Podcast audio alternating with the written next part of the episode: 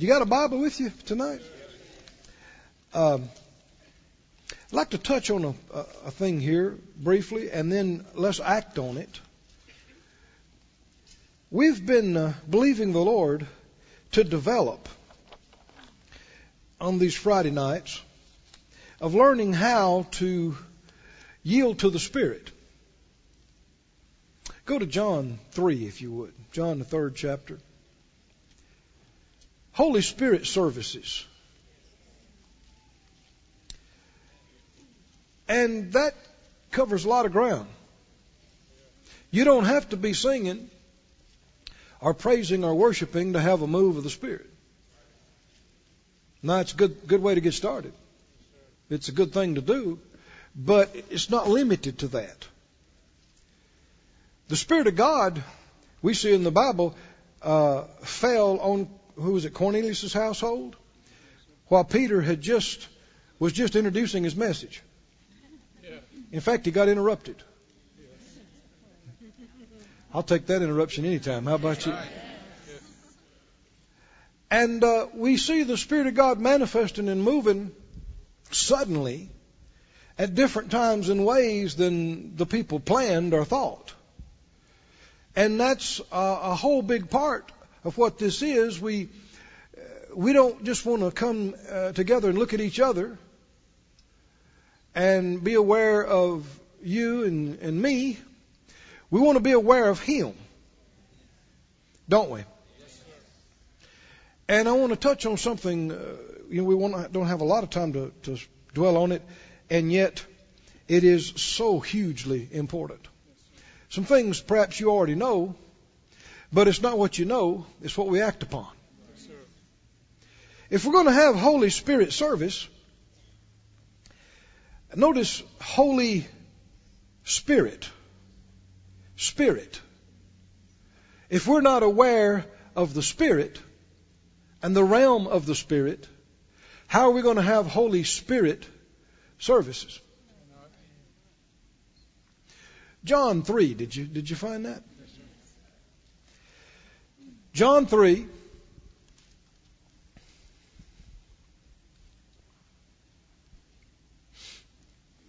Now, let me just, you know, different people are thinking different things. Um, we say, well, you know, if this is so important, why did you spend so much time on the offering? And why didn't you just jump right to this? Because people are hurting in their finances.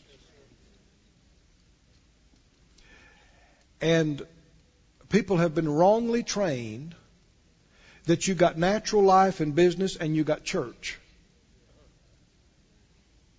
And really, they two have nothing to do. You got spiritual things and you got natural things. And that you get helped with spiritual things at church, but not really natural things. Oh, no. No. This is the victory that overcomes the whole world, even our faith.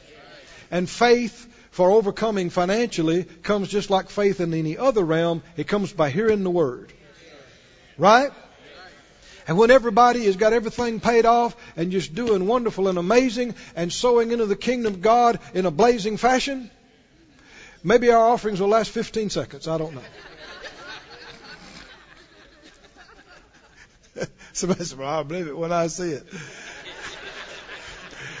well, you said the same thing about the first service.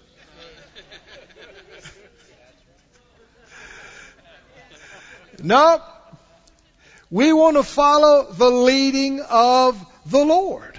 We want to, we want to yield me, Phyllis, you, singers, players, ushers, children's workers, everybody in every part of the service, everywhere. We want to learn how to yield to the Spirit. Here's a definition of yield I think is helpful. What does it mean to yield to the Spirit? Act on the promptings of the Spirit. Act on the promptings, and you'll be yielding. John 3, Jesus told Nicodemus, verse 6, that which is born of flesh is flesh. That which is born of the Spirit is spirit. You got flesh, and you got spirit. Flesh begets flesh. Spirit begets spirit. What do we want? Spirit. We want spirit. We've had a whole lot of flesh. At home, on the job, and sadly, many times throughout our life in church. but we want what? Come on, tell me what we want. We, we want spirit. And, and it's, I don't know, what's the word? So many times what people call spirit is actually flesh. You know, when you boil it down, running and screaming and shaking and jerking and sweating and how many know that that in and of itself is just flesh? Now people respond different ways to the Spirit of God, and that's one thing we need to learn. Is more than one way to respond.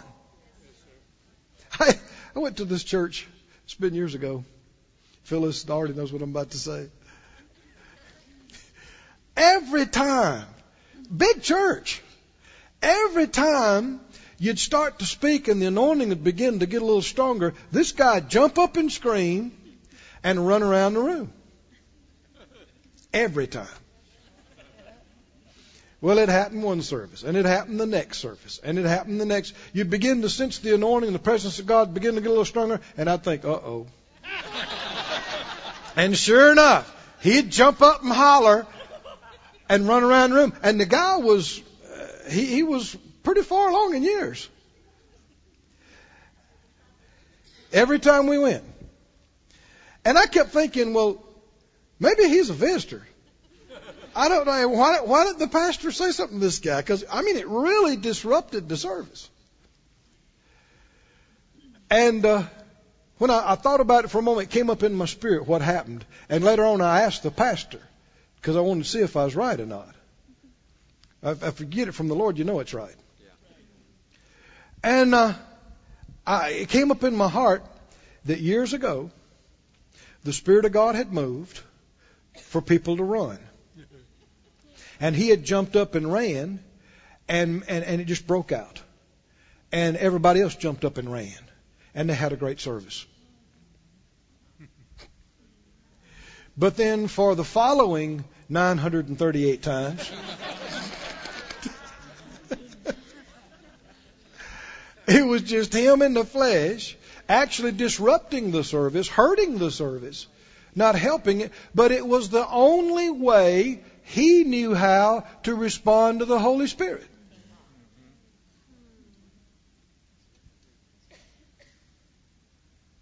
Now we must develop past that, mustn't we? I know uh, Brother Hagin said something uh, about training us in in the past, and when he said it, I thought, did he train me? Because he he announced it to a crowd that he did, and I praying about it later. The Lord began to show me. Certainly He did, because I thought if somebody trained you, you sat down one on one with them and got to ask them personal questions and them answer you and one on one, one on one. That's all I knew. Uh, later years, I had some of that. But at that time, no, none. And that's why I thought it sounded strange. He trained me. And the Lord began to show me, well, certainly He did. In that seat. In that seat day after day after day. He said, It's not flesh you want to know, it's spirit. And, so many times the anointing is stronger on people, not when you're in a back room with them somewhere. It's in the service when the Spirit of God's moving and things are going on. That's what you want to know, not flesh. Thank you, Lord. So many people, bless their hearts, all they want to do is take up half your day and talk and talk and talk and get offended if you don't act like you got two days to spend with them.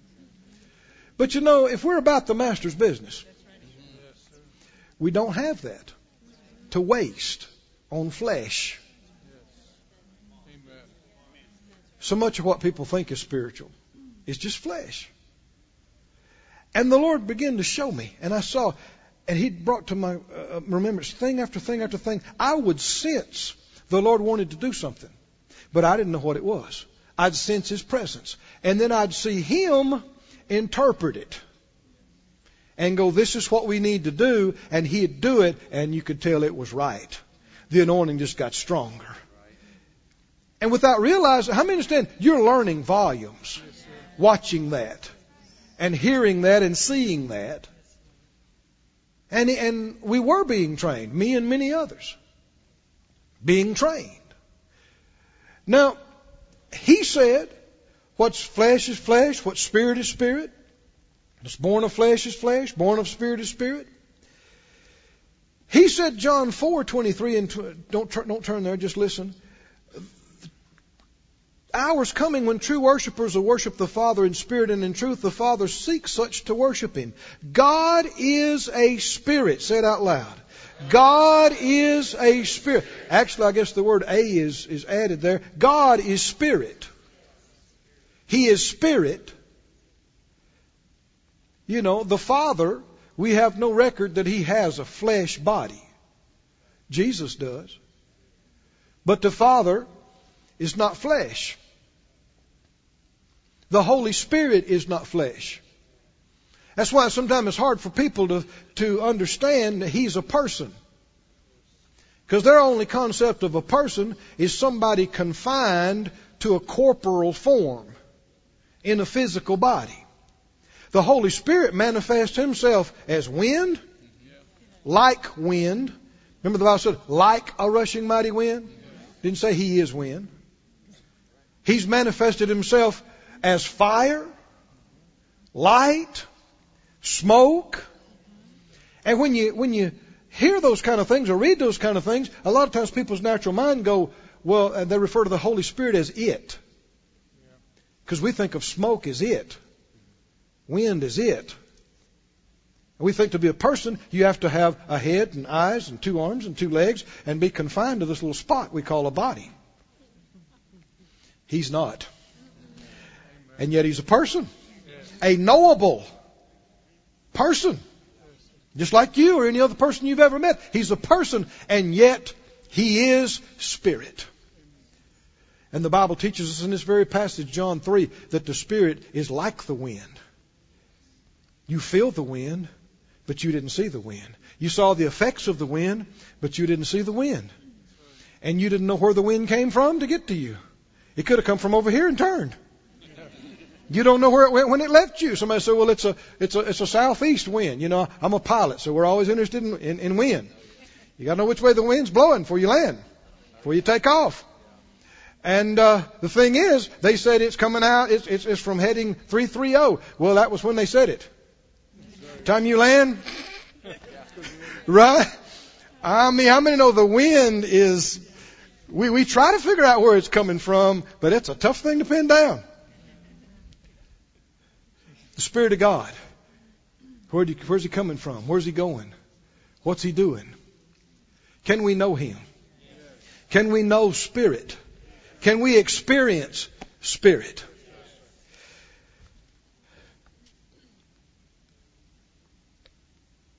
Go with me to 1 Corinthians. Got to abbreviate this. 1 Corinthians 8. I'm going to read Jeremiah to you while you're finding that. Put up for me, please, Jeremiah 9:23 on the screen, and you guys are going to 1 Corinthians 8. Jeremiah 9:23 says, "Thus says the Lord: Let not the wise man glory in his wisdom, neither let the mighty man glory in his might, and don't let the rich man glory in his riches." Verse 24. But let him that glories Glory in this. In what? How strong I am? How much I know? How much power and money I've got? How much ability I've got? Influence? Glory in what? What's worth glorying in? That he understands and knows me that I am the Lord that exercise loving kindness, judgment, and righteousness in the earth, for in these things I delight, says the Lord. We have a desire, we, and we should have a, a, just a tremendous desire to know Him. I said to know Him. That's what these Friday night Holy Ghost services are about. Knowing Him. You already know me. Hmm? I already know you a little bit. Well, you don't know me very well. Do you need to know me? How much about your flesh do I need to know? Hmm? I tell you what we do need to know. I need to know Him. You need to know Him. We need to know Him. Him. Can we grow in this until He becomes so real to us that He's more real than you or me to each other? And that it's real that He is saying things in the service? He is doing things in the service? He's here. And He's speaking. And He's moving and He's doing. He's healing. He's touching. He's delivering. He's answering questions. He's delivering. Yokes are being destroyed. Burdens are being removed. And He's doing it. He's doing it. But you and I have a challenge. We've lived in flesh. So we know flesh. We're used to looking at each other. We're used to talking about ourselves and each other and being acutely, sometimes nauseatingly, only aware of each other and flesh. Y'all got time for this tonight or not? What must we become aware of? I'm telling you, friend, we get aware enough of Him, you will forget the clock. You will forget yesterday and tomorrow. You'll forget your sandwich at home and the news and what time you want to go to bed. Come on now, you you get aware enough of Him. Do you desire this? It's important that you do. It's not enough that I desire it, or Phyllis desires it, and part of the staff desires it. That's not enough. If we don't have a goodly portion of you on board,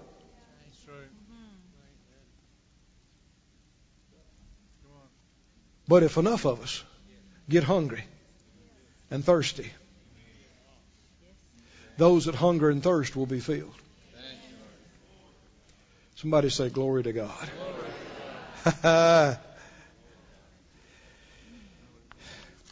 Glory in this, that he understands and knows me.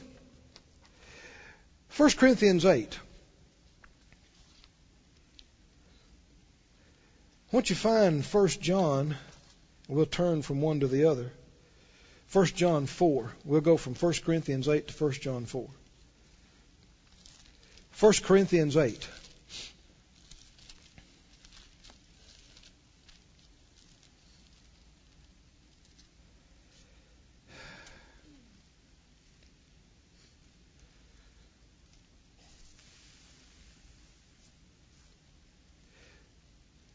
If you just, you know, if you just can't take any more and you think, well, I'm, I'm tired, I'm wore out, it's okay. You can leave. You'd be better off leaving than being upset and staying. Um, of course, you could miss something. and I'm not just talking about tonight. It's just a way of life. 1 Corinthians 8, 1. As touching things offered to idols, we know that we all have knowledge. Knowledge puffs up. Love edifies, you could say, builds up. Knowledge puffs up. Love builds up. Would you rather be puffy?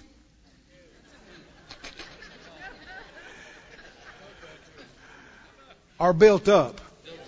Puffed up are built up.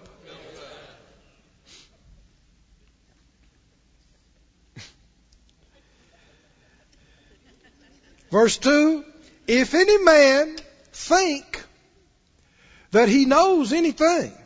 Now, who does this apply to? Anybody. Anybody. And, and whatever they think they know. Any, anybody and anything they think they know. What? He knows nothing yet as he ought to know. You know, I used to hear Brother Hagin say this all the time before he went home. He said, The more you learn, uh, the less you see you knew. And boy, I'm, I'm beginning to taste that a little bit. I'm telling you, God is big. We say it, but we don't know what we're talking about. God is big. He's keeping every star in the universe burning. He's aware of all the millions that have lived before and are living now and shall live past this. He sees the end from the beginning. He is so big. You, begin to get glimpses of His vastness. And you begin to feel like a little speck on top of the speck at the base of the Rocky Mountains. And yet, getting a glimpse of that, we're one among billions. And yet, He knows you. He knows your name. He knows what kind of pie you like. and what kind of shoes you like. He knows every hair on your head. Your dreams, your desires. Mm. But he's not flesh. He's spirit. If you want to know more of Him and touch more of Him and experience more of Him, we have to be less aware of flesh and more aware of spirit.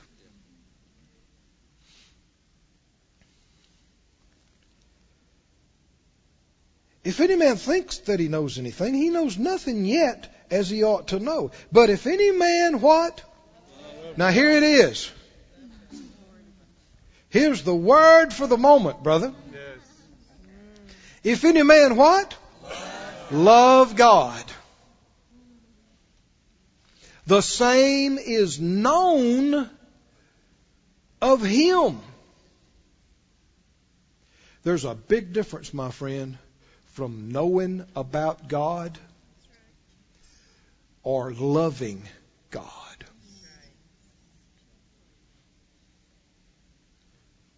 I said there is a huge difference from knowing about God. We live in a heady, intellectual, skeptical, analytical generation. In the information age, remember? Hmm?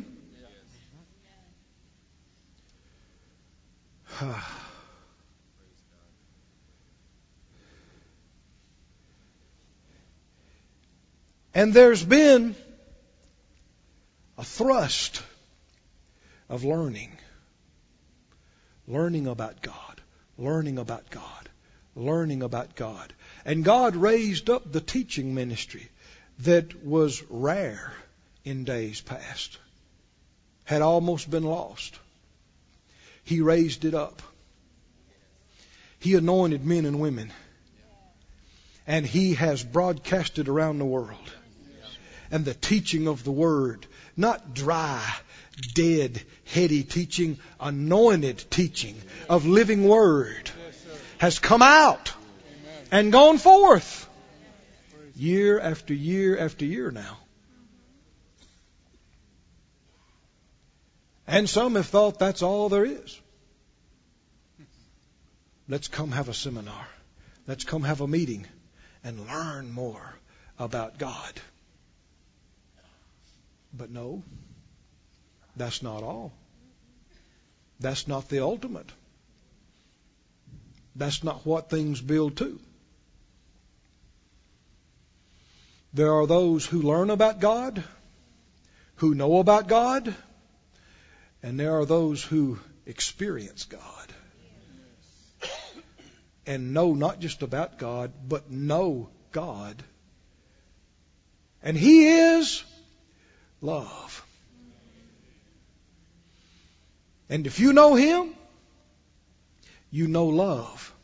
Not just about love, experience love.